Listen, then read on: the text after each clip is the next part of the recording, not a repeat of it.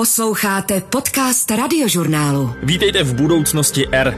Tenhle podcast slaví narozeniny. Do završení prvního roku, kdy Budoucnost R natáčíme, zbývají už jen čtyři díly. Proto jsem si do ní pozval čtyři speciální hosty. V následujících týdnech znovu uslyšíte třeba Soniu Jonášovou, zakladatelku Institutu cirkulární ekonomiky a přestože je teď zaneprázdněný dobrovolnickou pomocí lékařům v projektu Energie lékařům, podařilo se mi přemluvit i vědce Jana Lukačeviče. A narozeninové oslavy odstartuje v tomto díle návrhářka obuvy Eva Klabalová, se kterou jsem natáčel v trochu punkových podmínkách na letošním design bloku. Na dřevěné instalaci uprostřed hlučné kafeterie, s mikrofony na klíně a v rouškách, ale nějak jsme to zvládli. Eva Klabalová, rodačka ze Zlína, po studiích odjela do Číny, kde pracovala pro velké obuvní firmy. Tam si i uvědomila, jak se při výrobě bot plítvá materiály. Vrátila se proto do Zlína a rozjela vlastní značku Cave Footwear. Své tenisky vyrábí ve staré baťovské továrně ze zbylých látek a odřezků z gumových podrážek a teď navíc Eva nabízí svým zákazníkům možnost nechat jejich boty po donošení zrecyklovat. Je reálné, aby velké obuvní firmy přestaly vyrábět v Číně, odkud je pak musí vozit na extrémně znečišťujících nákladních lodích? A mohli by tito obuvní giganti převzít princip výroby Cave Footwear a vyrábět z recyklovaných materiálů? Na to v budoucnosti R odpovídá Eva Klabalová.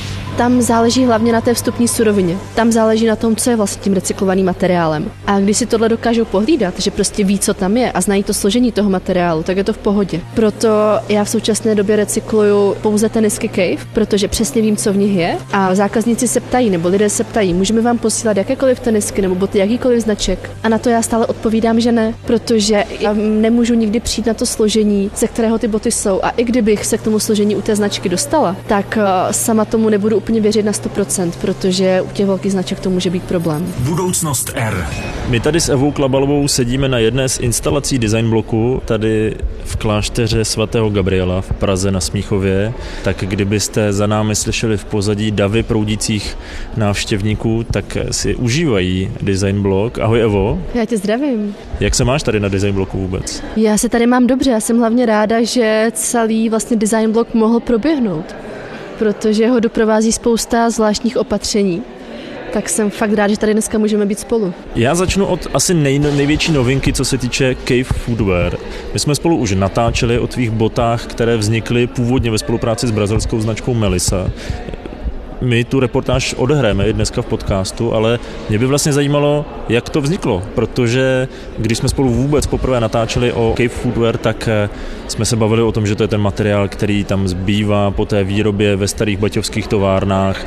Jsou to staré vlastně nevyužité látky v těch samých továrnách. Teď eh, najednou se v tom objeví brazilská značka, která navíc vyrábí boty z úplně jiného materiálu. Ono to vlastně začalo už, eh, dá se říct, pět let zpátky, kdy jsem zakládala značku Cave, protože mým snem bylo vždycky to, aby zákazníci mohli posílat zpět onošené boty a abych já z nich byla schopná vyrábět tenisky nové nebo nové boty. A ono to není úplně tak jednoduchý. Jako některé značky, velké značky ve světě se tomu věnují, ale nikdy to není dotažené úplně do konce a ty značky většinou naráží na to, že nejsou vlastně schopné nějakým způsobem přesvědčit ty zákazníky nebo zajistit to, aby ti zákazníci ty boty posílali zpět, protože tam se naráží na velký problém eh, s dopravou, s poštovným a tak dále dále. Ale eh, je to vlastně pět let, co jsem si tady s tím projektem hrála a šlo hlavně o zkoumání těch materiálů, jak to jako udělat technologicky a až vlastně po těch pěti letech já jsem dospěla k tomu, že jsem eh, dokázala vyvinout ten systém, díky kterému to jde. Díky kterému ten zákazník, který už cave tenisky má a už jsou onošené a ten člověk nechce vyhodit jen tak do odpadu, takže je může poslat zpátky. Já je vlastně vyčistím, vyperu, takže jsou fakt jako čistý, takže tam se člověk nemusí bát toho, že by, že by třeba smrděli nebo něco podobného. Ale jsou opravdu vyčištěné a ta teniska celá tak, jak je, se rozdrtí a ta výsledná drť se potom smíchá s kaučukem a nalisuje se zpět na bavlněné svršky. No ale to se pořád bavíme o těch eh, v úvozovkách tvých teniskách, kdy se podobně jako z recyklované lahve dá vyrobit recyklovaná bota z toho samého mm-hmm, materiálu, mm-hmm. ale ty melisy jsou navíc ještě skutečně jo. jako jiný plast. Je to tak. Guma. Ale tady tím to všechno začalo, protože potom to české zastoupení firmy Melissa si všimlo tady toho projektu. A v závislosti na to mě oslovili s tím, že hledají způsob, jak právě recyklovat ty boty Melissa, což jsou obchodní vzorky. Někdo by mohl říct, že proč se ničí boty, ale tak to vůbec není, protože ty obchodní vzorky jsou vždycky jenom půl pár. Je to vždycky buď jenom levá bota, nebo jenom pravá. Někdy to není pár, protože ten agent, který tu firmu zastupuje, tak jde do toho obchodu nebo za tím člověkem, který pak má prodávat pouze s tou jednou botou a právě tak představuje ten produkt tomu obchodu nebo tomu člověku. Takže ty boty se opravdu nosit nedali. A oni právě hledali někoho, kdo by to dokázal zpracovat, kdo by s tím něco dokázal udělat. A tím, že já už jsem recyklovala tenisky, tak proto mě oslovili. Ale jak říkáš, byl to úplně jiný materiál. A já, když jsem s tím přišla, že bych to chtěla zkusit, tak se mi spousta lidí smálo, že to prostě není možný, že to nebude fungovat. Ale když mi někdo něco takového řekne, tak pro mě je to fakt výzva a tím tuplem si zatím jdu. Já si přesně představuju Evu Klabalovou, jak jim řekne, jo, nejde, no tak se podívejte, jak to nejde. přesně tak, přesně tak.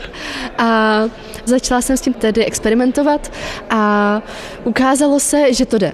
Nebylo to úplně jednoduchý, ale šlo to.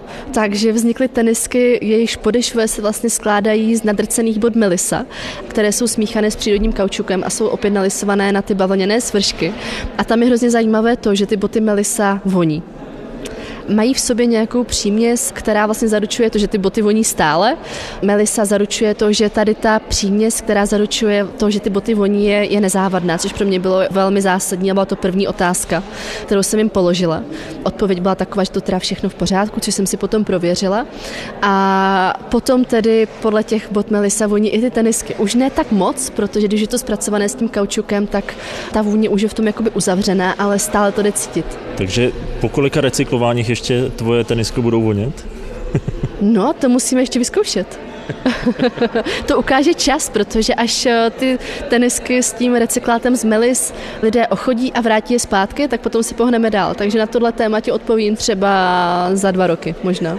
Já si jenom pamatuju teda z tvých sociálních sítí přesně ty záběry toho, jak si třídila ty boty, které přišly a dokonce si tam tenkrát, myslím, dělala pro svoje kolegyně a kamarádky páry bot Melisa, které ale nebyly barevně stejné, že jo? Přesně tak, to souvisí s tím, že, jak jsem řekla, že ty obchodní vzorky jsou buď jenom pravá nebo levá, ale nikdy tam nebyl pár, ale podařilo se nám spárovat ty boty tak, že tam byl třeba stejný typ boty, ale každá bota měla jinou barvu. Takže jsme je takhle zachraňovali, protože mi to trhalo srdce drtit ty boty, protože bych si nikdy nedovolila zničit boty, které se dají ještě nosit. Ale právě tím, že se takhle napárovali, tak eh, jsme obdarovávali kamarády a lidi kolem nás právě botama, která byla každá jiná. Ale zase ne každý by to nosil, že jo.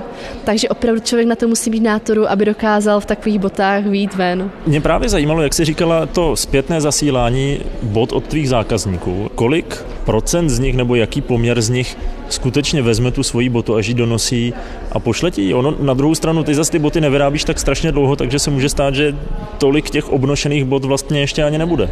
Je to tak. Já když jsem vydala tu výzvu, aby ti zákazníci ty boty posílali zpátky, tak eh, se strhla trošku lavina. Já jsem to nečekala až takový zájem.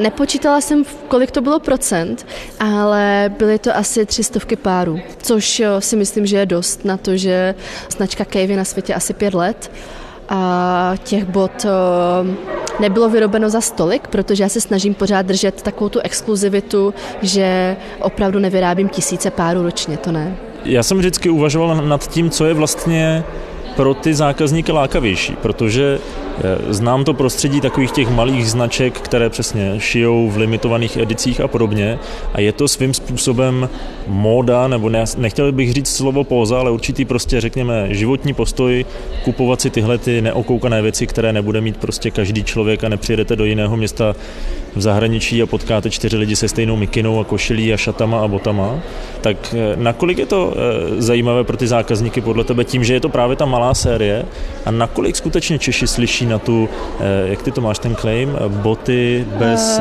Vyrobeno bez morální kocoviny. Vyrobeno bez morální kocoviny. Nakolik Čechy skutečně zajímá to, že nebudou mít tu morální kocovinu? Zajímá je to čím dál víc. Já bych tady možná jenom vyjasnila, co to vlastně znamená, to vyrobeno bez morální kocoviny. A je to o tom, že když si ty boty koupíš, tak víš, že byly vyrobené nejenom udržitelně, ale byly vyrobené lokálně, jsou vyrobené ve Zlíně. Víš, eh, kdo je vyrobil, že to jsou lidé tady u nás v Česku, může to být třeba moje máma nebo tvůj táta, kdokoliv, lidé, kteří pracují v továrně, takže úplně normální lidé. A taky víš, z jakých materiálů byly vyrobeny a i to, kdo vlastně za tou značkou stojí. Takže jsi si jistý, že nekupuješ produkt, který byl vyroben někde v Ázii během nějaké mas výroby. A já si myslím, že Češi tady na to slyší čím dál víc, protože to zajímá čím dál víc, kdo a kde ten produkt byl vyroben.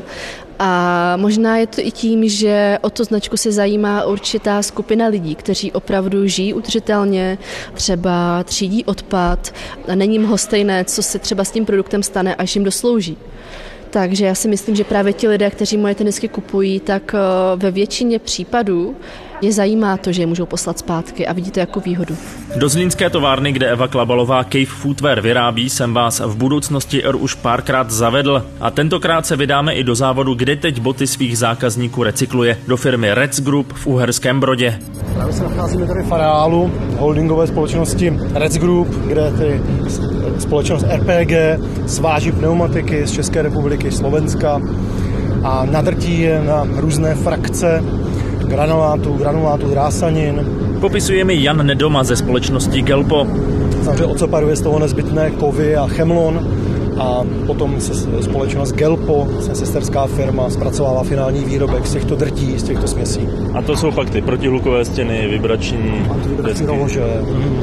No, je to vlastně, jsou to sportovní hřiště, dětská hřiště, střelnicové obložení a tyhle ty materiály. A kromě pneumatik tady nově drtí i použité tenisky Cave Footwear. Pneumatika pro auto je to stejné jako podrážka pro botu. Je to nějaká ochrana, vyrábí se hodně z podobných materiálů, z gumy a proto jsme právě tady začali experimentovat s tím, že jsme začali tenisky drtit. Říká zakladatelka značky Eva Klabalová. A zajímavý je, že se nedrtí pouze ta guma, ale do toho drtiče se hodí celá ta teniska se vším všude, co na ní je. A tady tento materiál se potom používá jako základní materiál pro výrobu tenisek nových.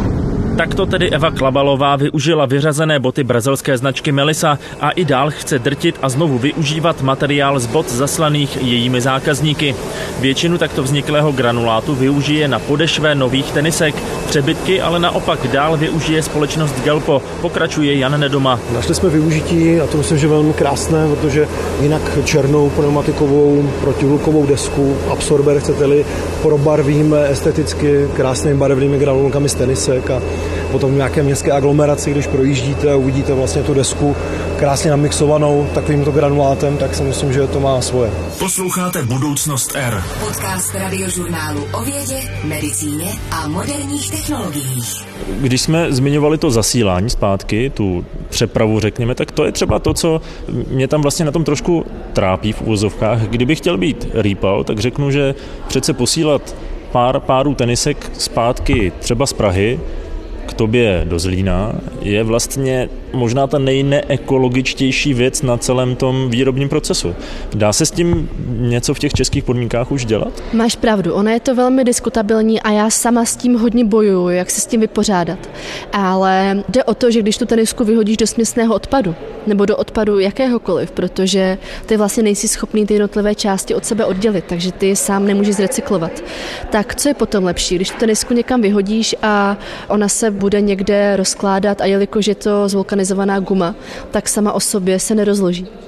Takže ta bota bude někde ležet x let? Nebo je lepší tu botu teda převést, ten kousek, ono to není zas tak daleko, a zrecyklovat? Protože když se bavíme třeba o těch velkých značkách, tak uh, tam se třeba bavíme o tom, že ti lidé budou uh, tu botu posílat uh, třeba přes půlku světa a to už je blbost.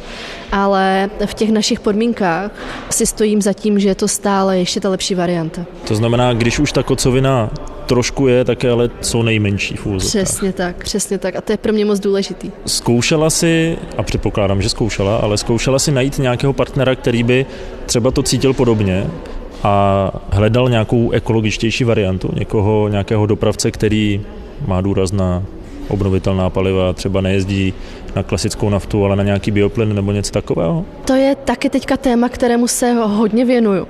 A musím říct, do dnešního dne ještě žádného takového partnera dopravního nemám. Ale určitě na tom pracuju a byla bych moc ráda, kdyby to tak nějak bylo, že by to šlo ještě ekologičtěji a tady vůbec nemluvím o ceně, ty peníze tam nejsou důležité, ty jsou vedlejší, ale opravdu jde o tu ekologickou stopu. Takže tohle může být i výzva pro dopravce, pokud eh, tímto způsobem uvažujete a pracujete, dejte mi vědět. Protože zároveň eh, teď při vší úctě nejsi prostě velkovýroba, je to pořád ruční výroba v malých eh, sériích, takže předpokládám, že i taková ta klasická tržní páka, pánové, já s váma nebudu spolupracovat, pokud tady se nezavážeme k nějakému dlouhodobějšímu plánu snižování emisí a podobně, tak to asi úplně nemáš na ty dopravce. To vůbec ne, to vůbec ne.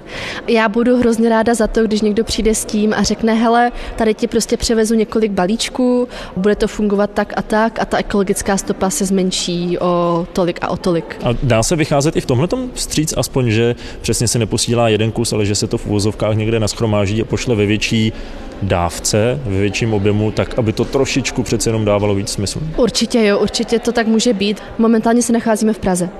Domluvit se s nějakým místem v Praze, může to být nějaký obchod nebo nějaká sběrna nebo cokoliv, kam lidé ty boty můžou přinést a až jich tam bude určité množství, tak ten dopravce je může vyzvednout a převeze je ke mně. Já jsem tam chtěl dát výzvu, že pokud máte někde eh, tady v Praze malý prostor, třeba v nějakém krámě, já si to dovedu představit v designovém obchodě, že budou mít zkrátka vzadu někde hromadu, kterou nemusí ani moc uklízet. Bude se Ani to, tam to nemusí být vzadu, hromadit. může to být prostě průhledná velká bedna v obchodě, uprostřed obchodu, kam lidé můžou ty boty házet a já si myslím, že v takovém případě i pro ten obchod to může být velmi, velmi zajímavé. My jsme naťukli tu velikost tvojí, řekněme té značky. Já ještě se zeptám na jednu takovou věc a velmi nerad bych ti přál něco špatného, ale už jsme se o tom bavili před natáčením.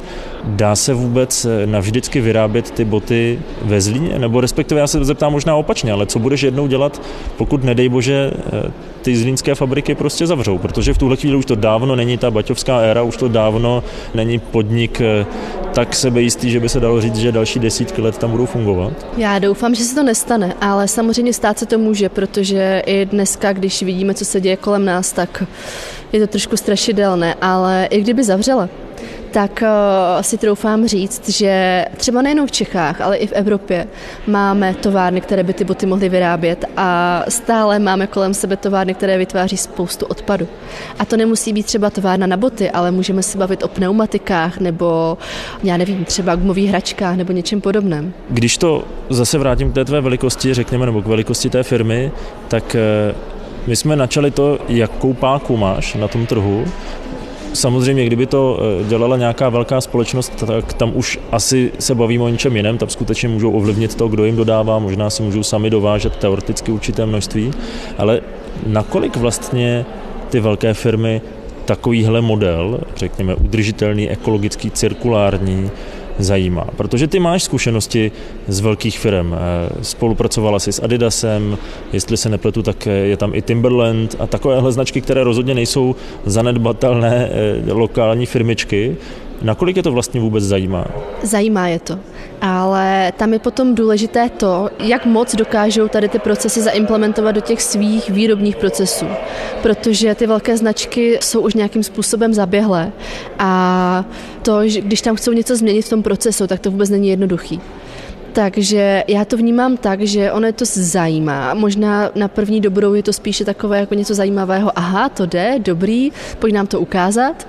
Ale potom, když přijde na lámání chleba, tak se ukáže, že tam opravdu může být problém. A to už je potom na té progresivnosti těch šéfů nebo toho vedení, za jakou cenu si dokážou tady ty procesy vlastně vydobít. Protože není to jednoduchý, je to opravdu těžký a je to dlouhý proces. A nejjednodušší opravdu je říct, hele, nám to tady nějak funguje, kdybychom chtěli vyrábět udržitelně nebo recyklovat, tak nás to bude stát o tolik a tolik o víc, tak proč bychom to měli dělat? A to už potom záleží právě na těch lidech, zda jsou pro ně důležitější ty peníze, anebo to, aby byli zodpovědnější k životnímu prostředí. Já to na jednu stranu dovedu pochopit, protože ten princip toho, že ty eh, vyrábíš zjednodušeně řečeno z odřezků bot, odřezků těch podešví, tak eh, je to něco, co si nejsem úplně jistý, jestli prostě velká fabrika typu Adidas, typu Nike a podobně, jestli to vlastně jsou schopni udělat, protože oni musí mít přece obrovské vstupní kontroly kvality toho materiálu, ze kterého ty boty vyrábějí. Budou tam různé certifikáty, aby to přesně nebyla nějaká škodlivá látka, aby to vůbec bylo prodejné lidem, tak to asi může být problém v té mas výroby. Přesně tak, ale tam záleží hlavně na té vstupní surovině. Tam záleží na tom, co je vlastně tím recyklovaným materiálem. A když si tohle dokážou pohlídat, že prostě ví, co tam je a znají to složení toho materiálu, tak je to v pohodě. Proto já v současné době recykluju pouze tenisky Cave, protože přesně vím, co v nich je. A e, zákazníci se ptají, nebo lidé se ptají, můžeme vám posílat jakékoliv tenisky nebo boty jakýkoliv značek. A na to já stále odpovídám, že ne, protože já nemůžu nikdy přijít na to složení, ze kterého ty boty jsou. A i kdybych se k tomu složení u té značky dostala, tak uh, sama tomu nebudu úplně věřit na 100%, protože u těch velkých značek to může být problém. Nedostaneš do ruky ten certifikát, že skutečně tahle bota je vyrobená 100% z toho materiálu, ze kterého by být měla. Přesně tak. A já jsem se i sama setkala s tím, že když jsem pracovala v Číně, tak uh, jedna značka z Evropy vyráběla určité boty z určitého materiálu a potom si ten materiál jeli zkontrolovat do Číny. A tam zjistili, že to vůbec není tak, jak ten výrobce deklaruje, že je to úplně jinak a to složení je úplně jiné. A vlastně ani ti šéfové z té Evropy o tom nevěděli. Takže pak je otázka, jakože v jaké části toho řetězce jsi a jak moc si to dokážeš pohlídat, protože nikdy nevíš. Cave Footwear jsou, jak už jsme říkali, z přebytečných látek a odřezků gumy zbylých při výrobě jiných bod. Přebytky a odstřižky textilu zase recyklují ve společnosti Arka Chrast na Chrudimsku. Její jednatel Stanislav Válka byl hostem budoucnosti R v srpnu a popsal mi, že podmínky pro využívání textilního odpadu nejsou v Česku nastaveny zcela ideálně. V České republice převažuje vlastně skládkování, energetické využití, jakoby spalovny, zatím není na to ta republika připravená a ani ta výchova té společnosti tímto směrem nejde. To znamená, je to jednodušší vyhodit do kontejneru. Co se s tím dá dělat? Protože nějakým způsobem by se museli motivovat ti výrobci nebo dodavatelé toho eh, textilu, textilního odpadu nebo té druhotné suroviny. Co může být ta motivace? Stížit to skládkování? Já vidím asi tři cesty a všechny, všechny musí se dát dohromady. Nemůžeme vybrat jenom jednu, druhou nebo třetí. Ta první eh, je vlastně eh, nastavit tady ve společnosti takový systém, aby recyklace byla na prvním místě, aby recyklace byla podporovaná. Ta druhá část, menší, by bylo to energetické využití a to poslední v podstatě to skládkování. Jako snahou bychom měli dosáhnout, aby 90% byla recyklace, zhruba těch 6-7%, aby e, byla vlastně energetické využití a ten zbytek, aby bylo to skládkování. Takže to je první věc, která vlastně s tím souvisí a to je spoplatnění teda toho materiálu, který by se odvezl do těch spaloven, anebo hlavně na ty skládky, to znamená omezit skládky.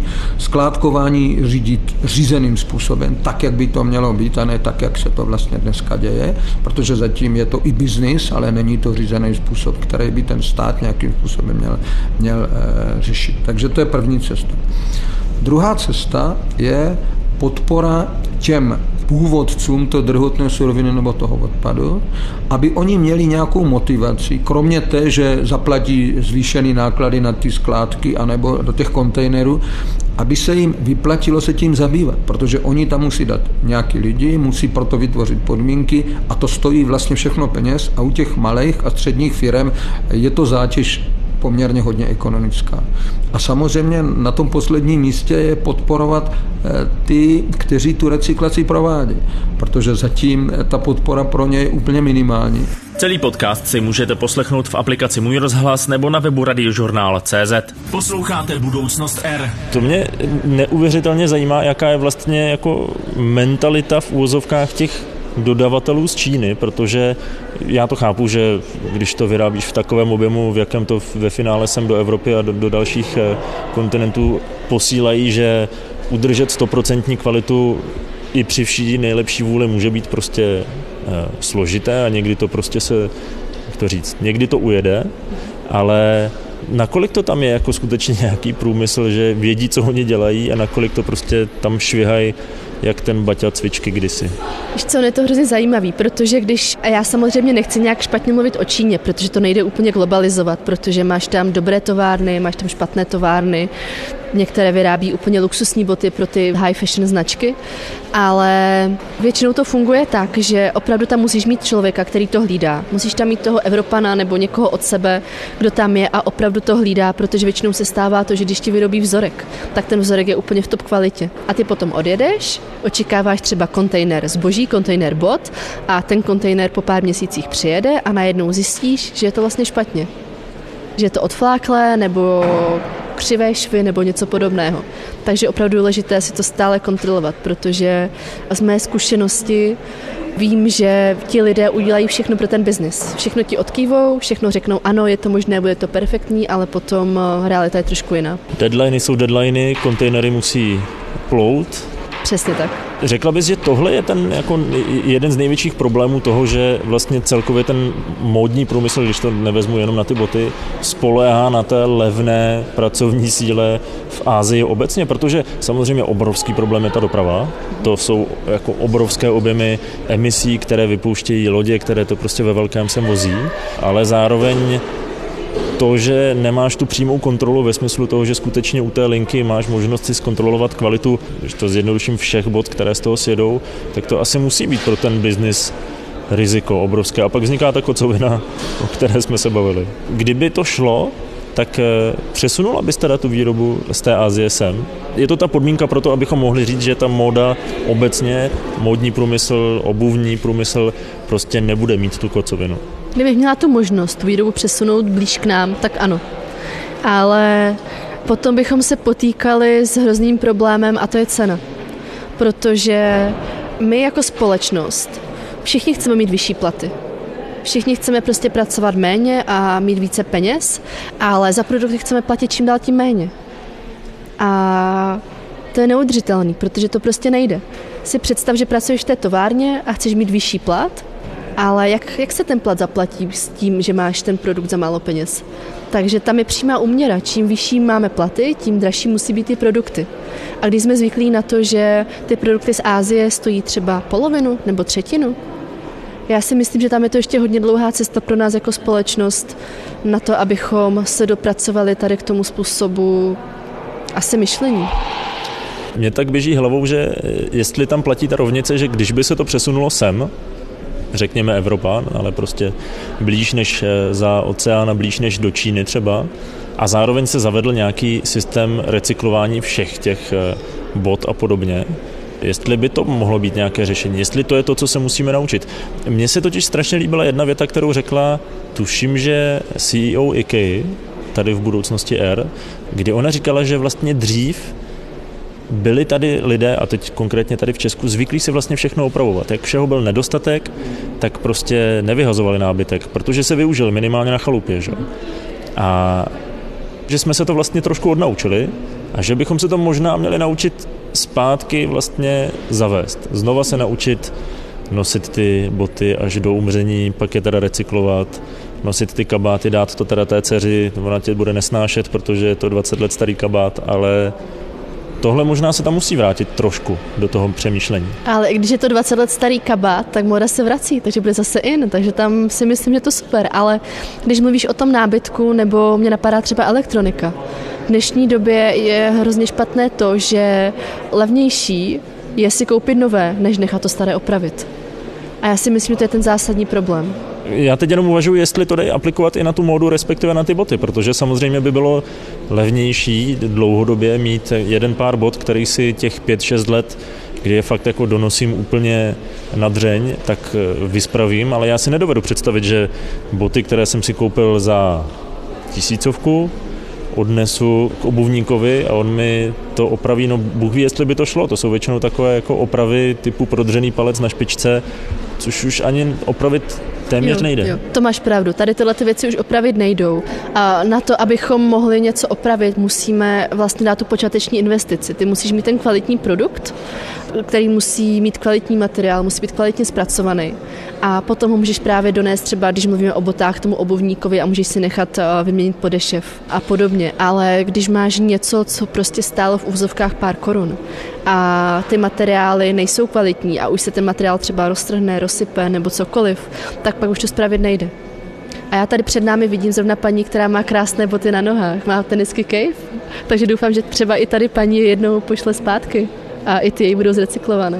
Jaká je ideální bota budoucnosti Evy Klabalové. A neříkej mi, že to budou cave foodwear, to chápu, že bys možná chtěla říct, ale eh, co by měla vlastně splňovat teda?